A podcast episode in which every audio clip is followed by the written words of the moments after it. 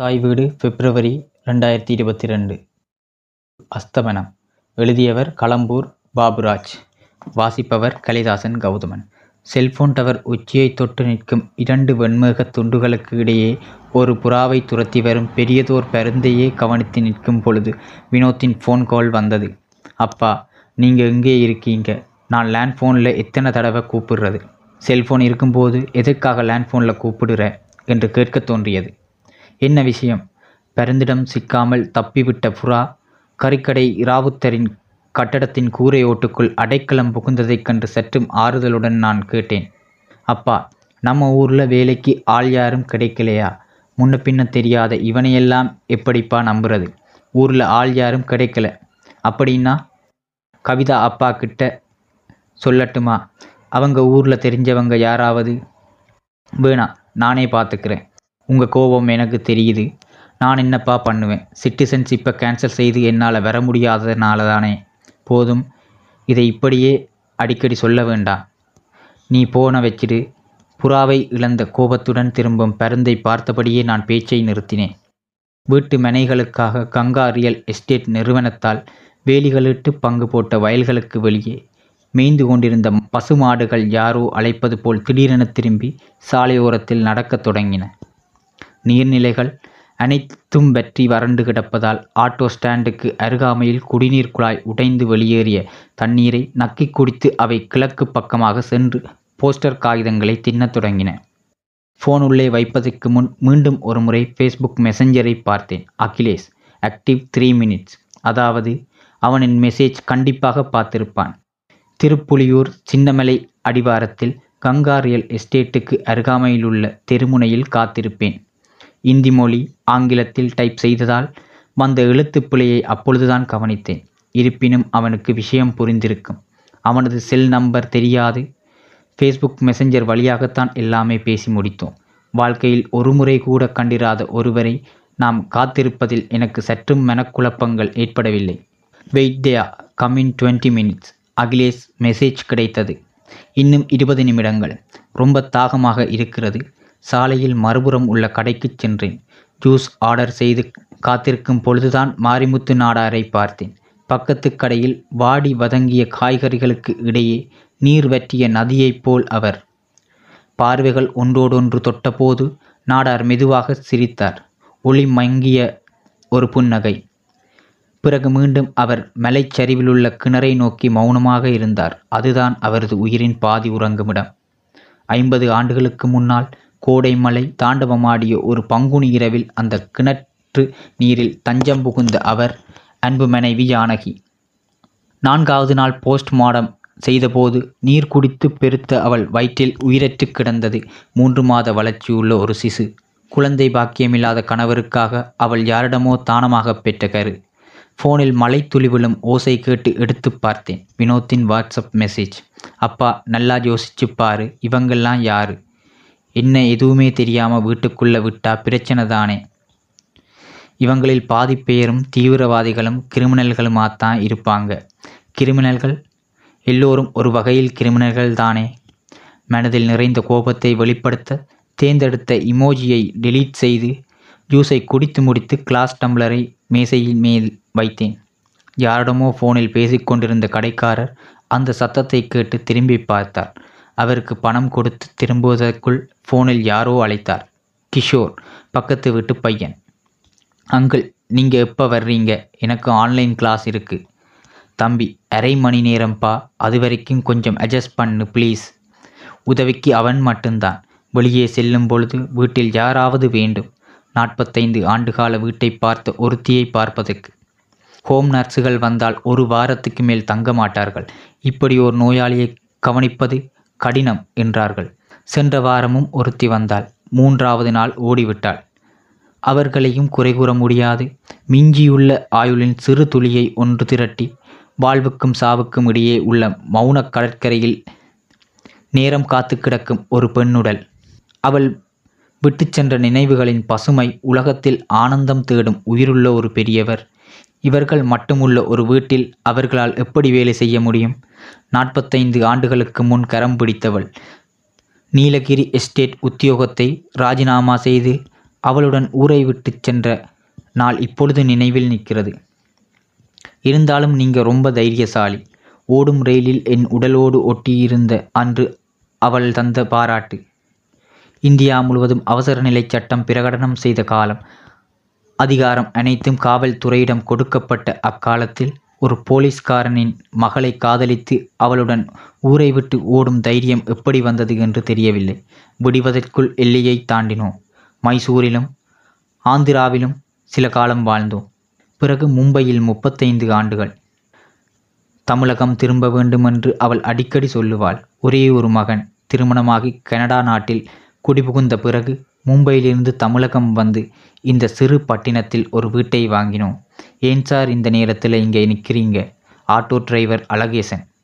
கேள்வி மட்டும் கேட்டு பதிலை எதிர்பார்க்காமல் அவர் சாலையை கடந்து மறுபுறம் சென்றார்.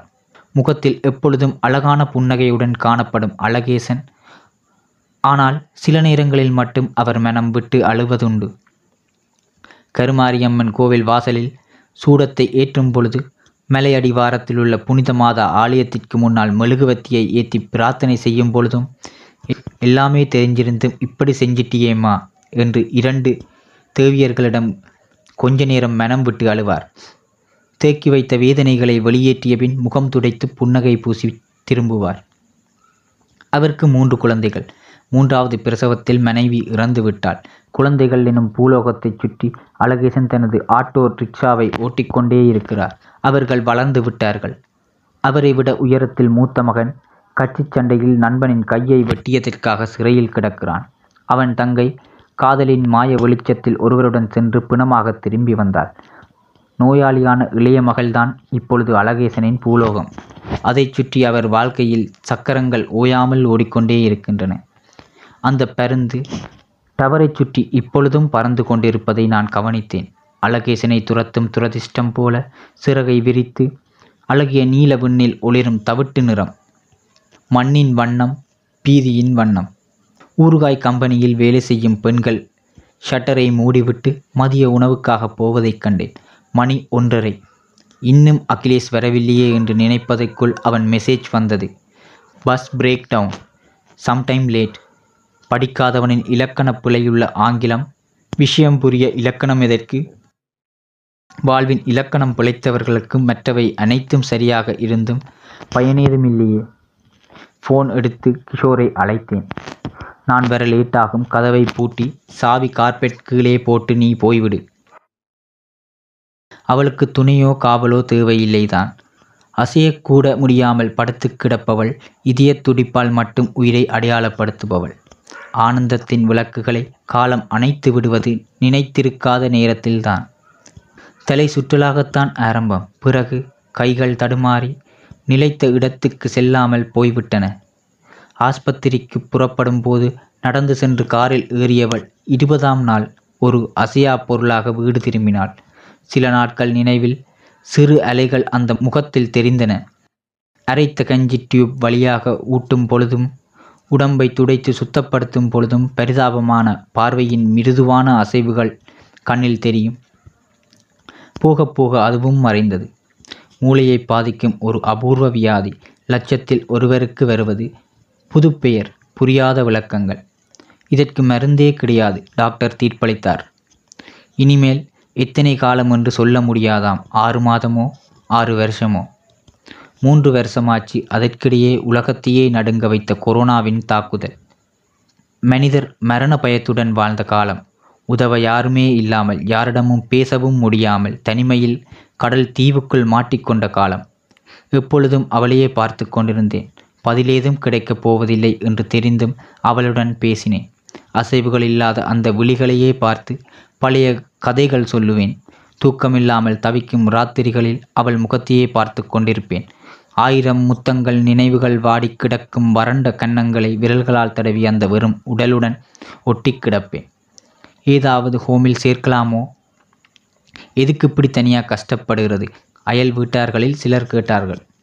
நாற்பத்தைந்து ஆண்டுகளுக்கு முன் அவள் கரம் பிடித்து ஊரை விட்டு செல்லும் பொழுது அவளிடம் கொடுத்த வாக்கு. ஒரு நாளும் உன்னை கைவிட மாட்டேன். இறுதி மூச்சு உள்ளவரை உன் கூடவே இருப்பேன். தட்டு தடுமாறி துடிக்கும் அவள் இதயத்தில் இப்பொழுதும் அந்த நம்பிக்கை இருக்கும். அது மறையக்கூடாது ஒருபோதும். ஆனால் பயம் ஒரு பெரும் கழுகை போல் பறந்து வந்தது சற்றும் எதிர்பாராமல் தானே. ஐந்தாவது ஹோம் நர்ஸும் ஏதோ ஒரு காரணம் சொல்லி திரும்பி போன நாள். மின்னலென வந்த நெஞ்சுவலி உடல் முழுவதும் பரவி என்னை சாய்த்துவிட்ட அந்த நடுராத்திரி. துணை ஏதுமில்லாமல் இரண்டு நோயாளிகள். எல்லாம் இத்துடன் முடியப் போகிறது என்று நினைத்த நாளிகைகள் பிறகு எப்படியோ தைரியத்தை வரவழைத்து மெதுவாக தவழ்ந்து சென்று கிஷோருக்கு ஃபோன் செய்தேன். கண் விழித்தது ஐசியூவின் பனிக்குளிரில். அவள் எங்கே? அவளை யார் கவனிப்பாங்க? மனம் பதற்றத்துடன் அக்கேள்விகளை திரும்ப திரும்ப கேட்டது. எழுபது வயதை கடந்த இதய நோயாளியான எனக்கு திடீரென இப்படி ஏதாவது நேர்ந்துவிட்டால் அவளை கவனிக்க யார் இருப்பார்கள்? வினோத் அவளை ஏதாவது ஹோமில் சேர்த்துவிட்டு போய்விடுவான். அங்கு யாரும் சரியாக கவனிக்காமல் ஒரு அனாதையாக வேண்டாம். அப்படி ஏதும் நடப்பதற்கு முன் ஏதாவது செய்தே ஆக வேண்டும். ஆப்ரேஷன் முடிந்து நான் வீடு திரும்பினேன். இரண்டு நோயாளிகள் மட்டுமுள்ள வீடு. மிக சிரமப்பட்டு தேடி கண்டுபிடித்த ஒரு ஹோம் நர்ஸ் மூன்று மாதம் எங்களுடன் இருந்தாள். முகத்தில் கோபமும் வெறுப்பும் மட்டும் ஒட்டி வைத்த ஒரு பெண். இரண்டு அறைக்குள் அவள் எங்களை அடைத்து விட்டாள். அவங்க கிட்ட போகக்கூடாது. இன்ஃபெக்ஷன் ஆகும். அவள் கட்டளையிட்டாள். நாற்பத்தைந்து ஆண்டு காலம் மனதில் நிலவாக ஒளிர்ந்த அந்த முகம் ஒரு முறை கூட பார்க்காமல் நான் ஏங்கி தவித்த நாட்கள். ஒன்றரை மாதம் கழித்து மீண்டும் அவளை பார்த்தேன். கை கால்கள் வளைந்து சுருங்கி அறுபது வயதிலும் பார்த்து மகிழ்ந்த அந்த அழகு முகம் களிமண் துண்டு போல் கருகி குறுகி. மாரியம்மன் கோவில் வாசலில் நின்று அழுது புலம்பும் அழகேசனை நினைத்தேன். வீதியெனும் பெரும் பருந்து இப்பொழுது என் வாழ்வை வட்டமிட்டு பறக்கிறது. மூன்றாம் மாதம் சம்பளம் வாங்கி ஒன்றுமே சொல்லாமல் நர்ஸ் போய்விட்டாள். மீண்டும் இரண்டு நாதியற்ற ஜென்மங்கள் பாலைவன பயணிகளாக. அப்பொழுதுதான் மனதில் குற்ற உணர்வின் கடல் கொந்தளித்தது. ஒருவேளை இது கா காலம் எனக்கு தந்த தண்டனையாக இருக்கலாம். காதலின் போதையில் ஊரை விட்டு செல்லும் பொழுது நான் என் தாய் தந்தையரை பற்றி நினைக்கவில்லையே. ஐம்பது பைசா தபால் ஸ்டாம்பு ஓட்டி அனுப்பிய கடிதங்களில் பால் வார்த்தைகள் எழுதி நிரப்பிய அன்பு மாதம் நூறு இருநூறு ரூபாய் மணி ஆர்டர் என்ற அன்பளிப்பு. இறுதி மணி ஆர்டரும் கை கை நாட்டிட்டு வாங்கி தம்பியிடம் கொடுத்து அப்பா இறந்து விட்டார். இருபது ஆண்டுகளுக்கு முன்பு அப்பொழுது நான் மும்பையில் ஒரு இன்ஜினியரிங் காலேஜில் என் மகனை சேர்ப்பதற்காக வரிசையில் நின்று கொண்டிருந்தேன். பஸ் ஸ்டாண்ட் ஐ ஆம் கம்மிங் அகிலேஷின் மெசேஜ் வந்தது. தனிமையை போக்க கிஷோர் உருவாக்கி தந்ததுதான் இந்த ஃபேஸ்புக் அக்கவுண்ட் தெரியாமல் கூட நண்பர்களாகும் அந்த அதிசய உலகத்தில் அம்ரீஷ் புரியின் புகைப்படத்தால் முகம் மறைத்து இடம் கேட்டு வந்து சேர்ந்தவன் அகிலேஷ். ஒரு நாள் மெசஞ்சரில் வந்து தன்னை அறிமுகம் செய்தான். ஜார்க்கண்ட் மாநிலத்தை சார்ந்தவன் நடுத்தர குடும்பம் தனியார் நிறுவனத்தில் வேலை மனைவி இரண்டு பிள்ளைகள். அடுத்த நாள் ஆயிரம் ரூபாய் கடன் கேட்டான். எஃபியில் இப்படி ஏமாற்று வேலைகள் வழக்கமாகிவிட்டது அதனால் பதிலளிக்கவில்லை. ஒரு வாரம் கழித்து மீண்டும் மெசஞ்சரில் வந்தான். முன்ன பின்னம் தெரியாத உங்களிடம் பணம் கேட்டது தவறு. மன்னிக்கணும். மனைவிக்கு ஹார்ட்டுக்கு கொஞ்சம் பிரச்சனை. கொரோனாவால் என் வேலையும் போச்சு. அதனால தான் இந்தியும் ஆங்கிலமும் கலந்த மொழியிலும் அகிலேஷ் தன் வாழ்வை வரைந்துட்டான். அவனை முழுமையாக நம்பவில்லை. இருந்தாலும் அனுதாபத்தின் சிறு அலைகள் போக போக அவன் உள்ளத்தால் நெருங்கி விட்டான். அவன் பேசுவது உண்மையென்று நம்பத் தொடங்கினேன். மனைவியின் இதய நோயின் பரிசோதனை சான்றுகள் அனுப்பி அவன் சந்தேகங்கள் கேட்டான். பெரிய ஆபரேஷன் வேண்டும். உதவ யாரும் இல்லை. அவள் உயிர் பிழைக்க இந்த வேலை செய்வதற்கும் தயாராக இருந்தான். அவர்களது காதல் திருமணமா? அப்பொழுதுதான் அந்த யோசனை பிறந்தது. அது சரியா தவறா என்று இப்பொழுதும் தெரியவில்லை. சரியும் தவறும் மனிதரின் நிலைமைக்கும் தேவைக்கும் ஏற்படி மாறுவது உண்டு என்பதால் நான் அதை பற்றி சற்றும் கவலைப்பட்டதும் இல்லை மெசஞ்சர் திறந்து எங்கள் பேச்சுவார்த்தைகளை மீண்டும் ஒரு முறை பார்த்தேன். அகிலேஷ் உன் மனைவியை காப்பாற்ற தேவையான பணம் நான் தருகிறேன். ஆனால் எனக்கு நீ ஒரு வேலை செய்ய வேண்டும். சொல்லுங்க சார் ஒருவரை கொல்ல வேண்டும். சார் சரின்னா புறப்பட்டு வா. வேண்டாம் சார் ஒரு உயிரை எடுத்து இன்னொரு உயிரை காப்பாற்ற வேண்டாம். பயப்படாதே. உனக்கொன்றும் ஆகாது. இது ஒரு கொலையே அல்ல. சட்டப்படி ஒரு பிரச்சனையும் வராது. அதற்கு அவன் பதிலளிக்கவில்லை. அச்சமும் ஆதங்கமும் நிறைந்த மூன்று நாட்கள். தப்பு பண்ணிவிட்டேனா முன்ன பின்னம் தெரியாத ஒருவனிடம் அவன் யாரிடமாவது சொன்னால்? இதன் ஸ்கிரீன் ஷாட் போலீஸிடம் கிடைத்தால் நான்காவது நாள். வணக்கம் சார் சொல்லுங்க வருகிறேன். ஓகே ஹோம் நர்ஸ் ஆக வேலைக்கு வாங்க. பிறகு விலாசம் அடையாளங்களும் கொடுத்தேன். விலையையும் பேசி முடித்தேன்.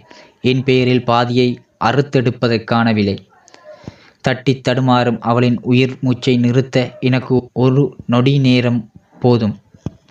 ஆனால் என்னால் அதை செய்ய முடியாது. குற்ற உணர்ச்சியே இல்லை. ஓடி ஓடி சேர்த்துவிட்ட என் இதயத்தின் துடிப்புகள் நிரந்தரமாக ஓய்வெடுப்பதற்கு முன் அவள் வாழ்வு முடிய வேண்டும். அவள் ஆசைப்பட்டது போல் இறுதிச் சடங்குகள் முடித்துவிட்டு ஆஸ்தியை ராமேஸ்வரத்தில் கரைக்க வேண்டும். அதற்கு பின் அதற்கு பின் பஸ் வந்து நின்றது. விண்ணீல வண்ணமுடைய பஸ். பத்து பதினைந்து பேர் பஸ்ஸை விட்டு இறங்கினார்கள். அவர்களில் யார் அகிலேஷ்?